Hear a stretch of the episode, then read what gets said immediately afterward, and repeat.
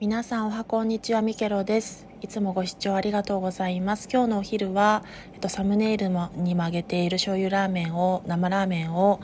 実の弟が作ってくれて、食べ終えてほっと一息ついて、ちょっと仮眠をあの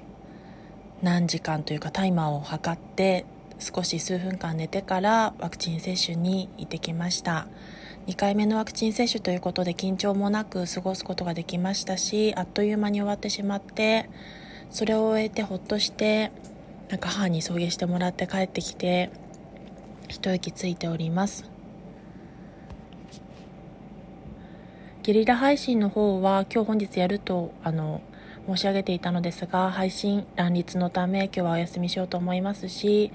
今後ゲリラをやる際には告知がこのようないろんな仕様で遅れる場合もありますので、つぶやきの方に寄せたいと思っています。